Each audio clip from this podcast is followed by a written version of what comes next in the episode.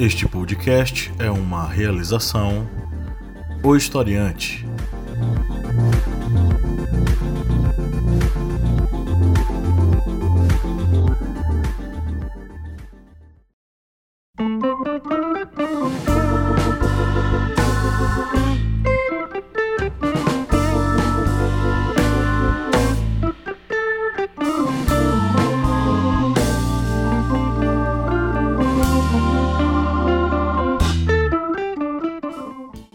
Olá, ouvintes, bem-vindos mais uma vez ao podcast do Historiante, o seu podcast sobre as ciências humanas.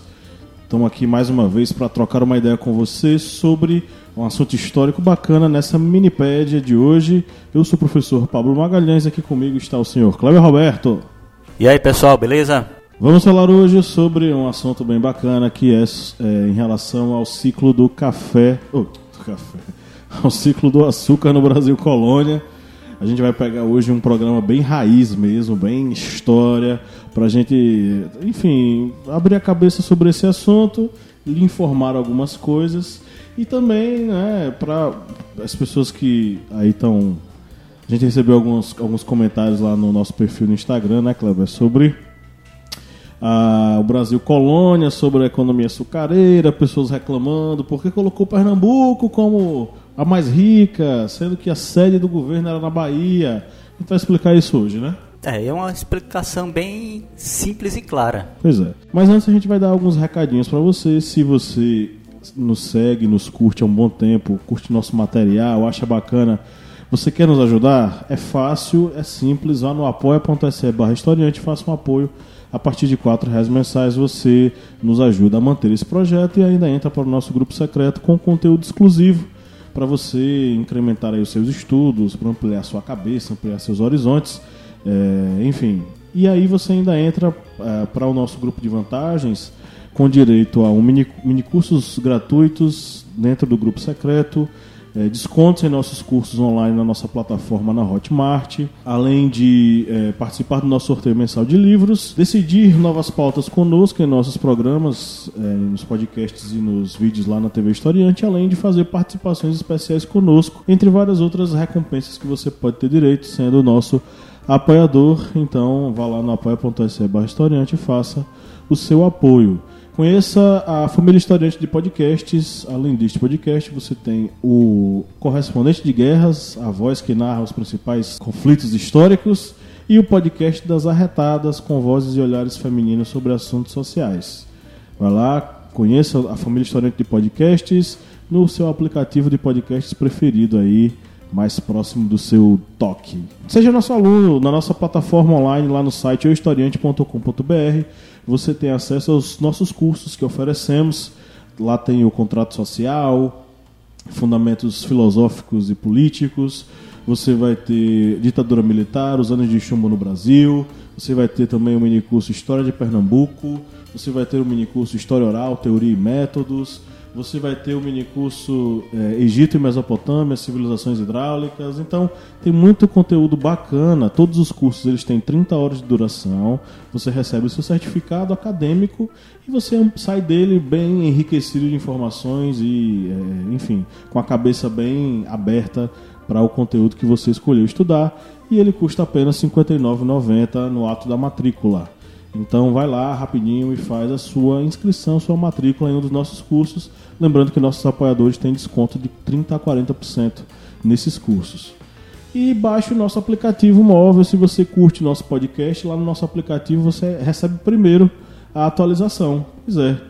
Além disso, você tem contato lá com nossas aulas em áudio, simulados, cards de resumo, apostilas de estudo e muito mais. Baixe nosso aplicativo disponível na Play Store para usuários do Android ainda.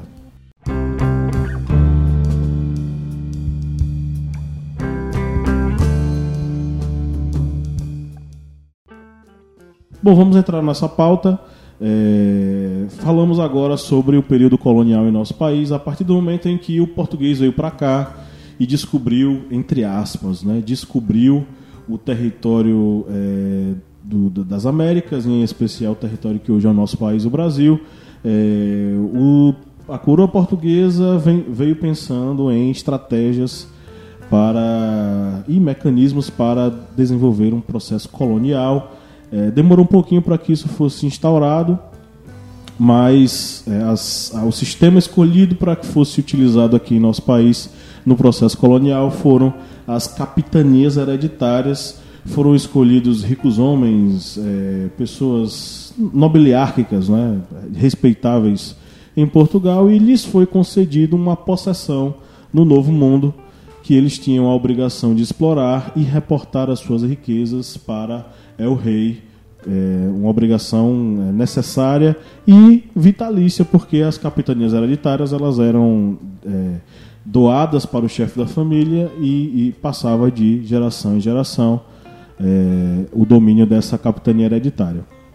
O que vai acontecer é que ah, esse processo colonial, esse processo de desenvolvimento das capitanias hereditárias, ele não vai ser uma coisa assim tão simples e tão fácil, né? Porque de todas as capitanias concedidas para cá, apenas três conseguiram se desenvolver e delas apenas uma teve a proeminência nessa primeira fase, que foi a capitania de Pernambuco.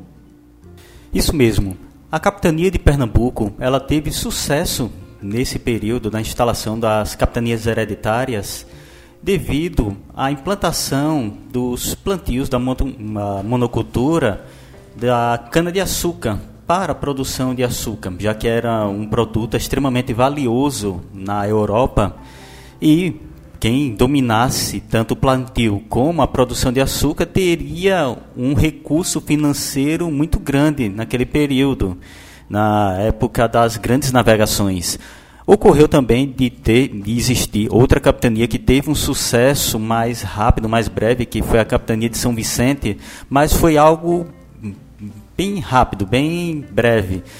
Depois a capitania de São Vicente ela passou a viver praticamente de subsistência, plantava para sobreviver. Já na capitania de Pernambuco não, o plantio ele conseguiu ter uma abrangência muito grande e uma lucratividade muito grande. Isso devido à adaptação da cana-de-açúcar ao solo massapê de Pernambuco.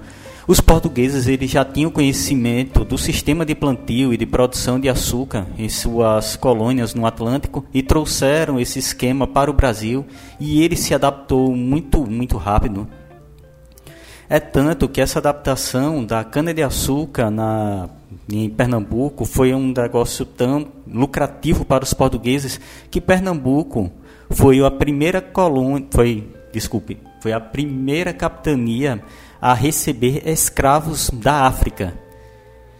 Pois os escravos da África vinham para ser essa mão de obra para uma produção praticamente em larga escala de açúcar na região aqui de Pernambuco.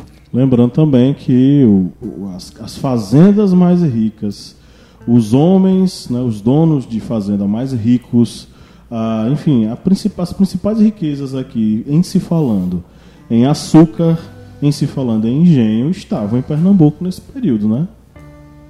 Isso mesmo pois a implantação de um engenho de cana-de-açúcar, vocês podem pensar até algo diferente, mas custava muito caro. Somente os grandes senhores de terra que se tornavam senhores de engenho, porque a produção era super complexa, tanto do plantio como da moagem, depois da produção da garapa, depois da produção do açúcar. Tudo isso demandava muita mão de obra e tinha o, esse senhor de, de terras e senhor de engenho, ele deveria ter a terra, deveria ter o valor para para comprar escravos, deveria ter o dinheiro para levar essa produção para os portos, ou seja, não era algo simples da, dos pequenos investidores, donatários, chegar, não, vou implantar um engenho. Não, isso demandava muito dinheiro e foi devido a essa condição de falta de dinheiro para investir nessa colônia e investir na produção de açúcar que os portugueses recorreram a um aliado, que foi a Holanda, que já tinha um sistema de mercantil de transporte de produtos muito amplo. E como já existia a Companhia das Índias eh, Ocidentais, eles decidiram que fariam também essa, digamos, ajuda para os portugueses começarem esse plantio, essa produção e esse transporte de açúcar para a Europa, que era um, uma produção muito lucrativa e várias nações elas queriam fazer parte dessa produção de açúcar. Só que aí os próprios holandeses acabaram eles mesmos plantando, é, desenvolvendo açúcar nas suas colônias. Né? Porque o principal concorrente português, principalmente no século 17, 16 17, final 16 e 17, foram os holandeses nas suas colônias, eles estavam começando a produzir açúcar e concorrendo com o açúcar daqui. Culmina isso com a invasão holandesa em Pernambuco e o domínio holandês em Pernambuco, né? É isso porque havia um bom contato entre holandeses e portugueses, mas a relação Portugal e Espanha era horrível, era a pior possível. E esse período da invasão holandesa no Nordeste foi também o período da chamada União Ibérica, quando a coroa portuguesa passou a ser governada, comandada pela coroa espanhola na União Ibérica. E com isso a Espanha ela teve controle sobre a colônia que era no caso colônia portuguesa e passava agora a ser uma colônia ibérica dessa União Ibérica aqui na América Portuguesa, que é no caso o Brasil.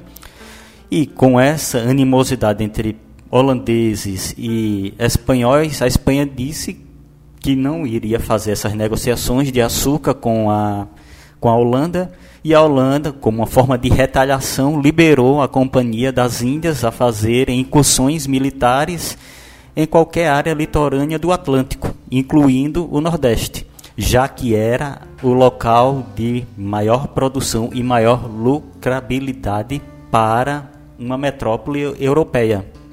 É, e aí é, é interessante notar que o açúcar foi uma estratégia portuguesa, porque qual é a primeira dentro do, do, do, pensamento das grandes navegações e dentro do pensamento da, do processo de mercantilismo é, típico ali do século início do século XV e século XVI também.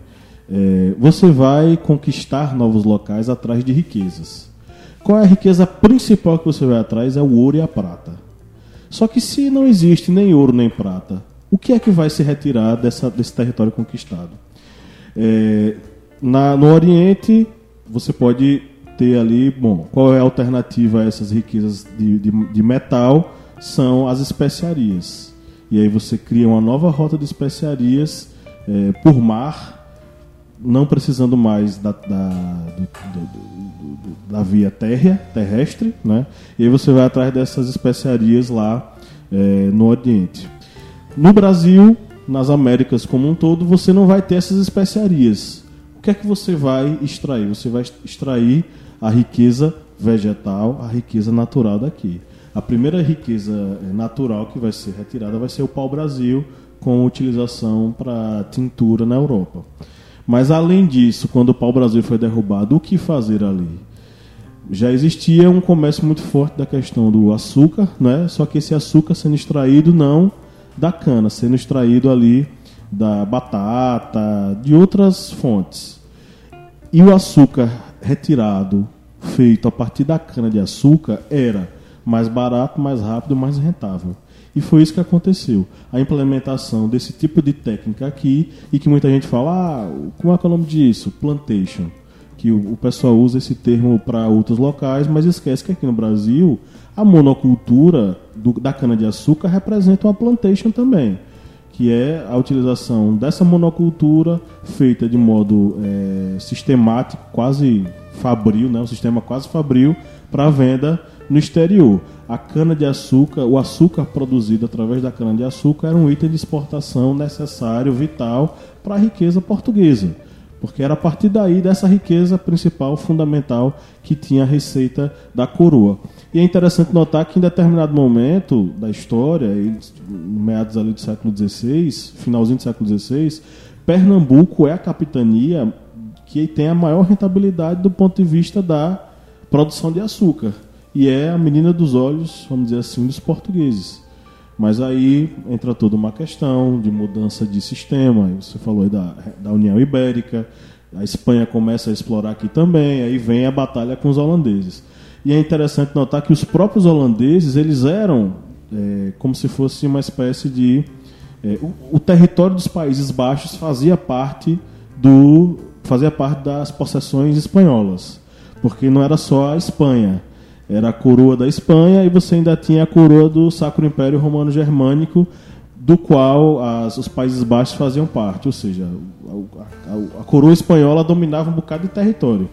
A partir do momento em que eles começam a reivindicar independência e começam as guerras entre os Países Baixos e o, o, a Espanha, você vai ter um aumento de uma concorrência muito grande, não só do ponto de vista bélico da guerra, mas do ponto de vista comercial, porque os holandeses eram exímios comerciantes. E aí você vai ter a criação da Companhia das Índias Ocidentais, que já existia das Índias Orientais, criou-se da Companhia das Índias Ocidentais para concorrer diretamente com a coroa espanhola em relação às possessões além-mar é, aqui nas Américas. E aí você vai ter toda essa guerra. Né?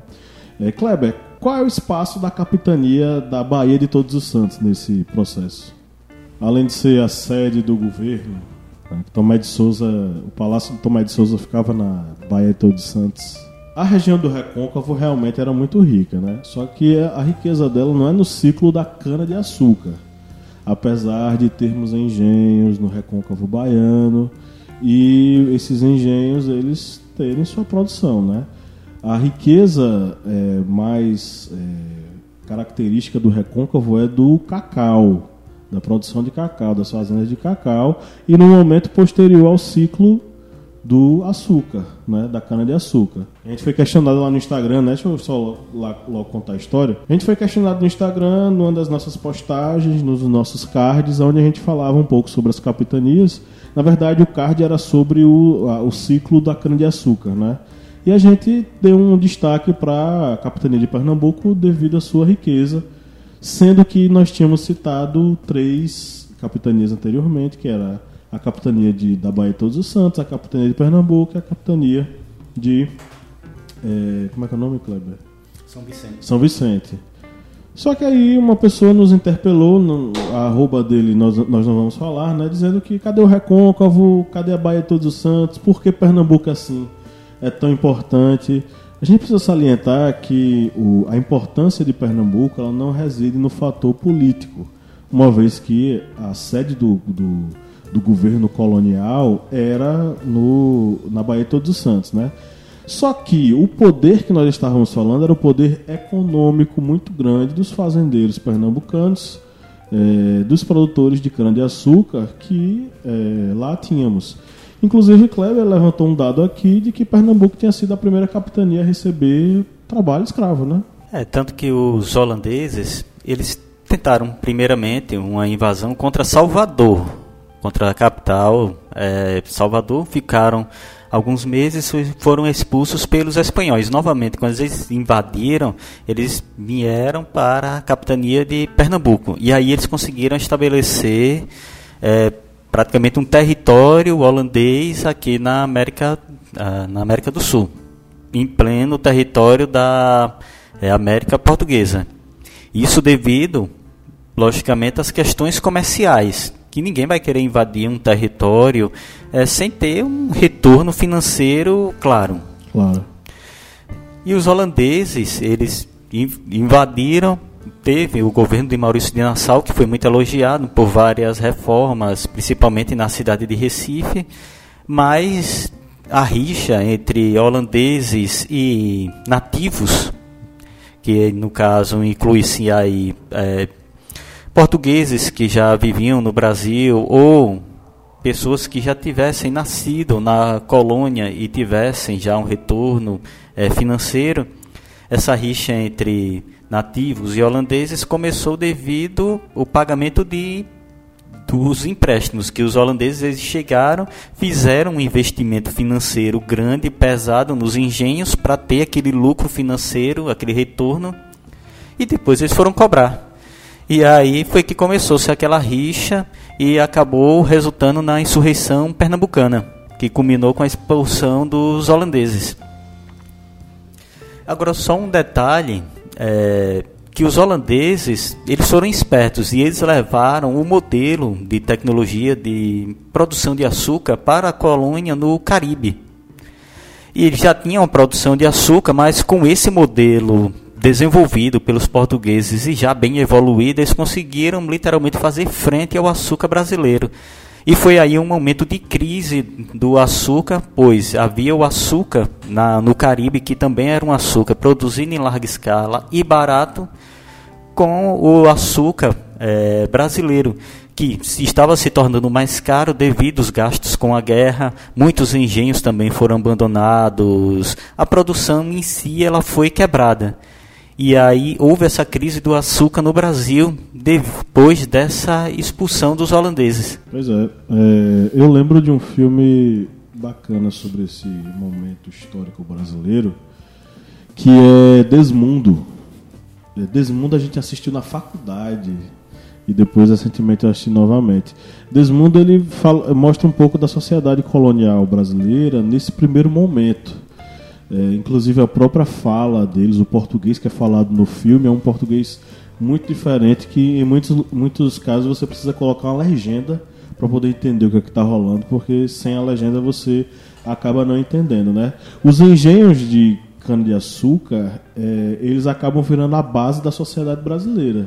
E aí tem um livro interessante que fala sobre isso, que é Casar Grande Senzala, do Gilberto Freire o que é que Gilberto Freire vai colocar ali? Ele vai colocar a Casa Grande do, da, daquela relação estabelecida no, no engenho como o centro, o núcleo principal das relações sociais e a partir de onde nasce a família brasileira, o ideal de família brasileiro, é, numa relação que, segundo Gilberto Freire, aí pode ser bem questionável, né?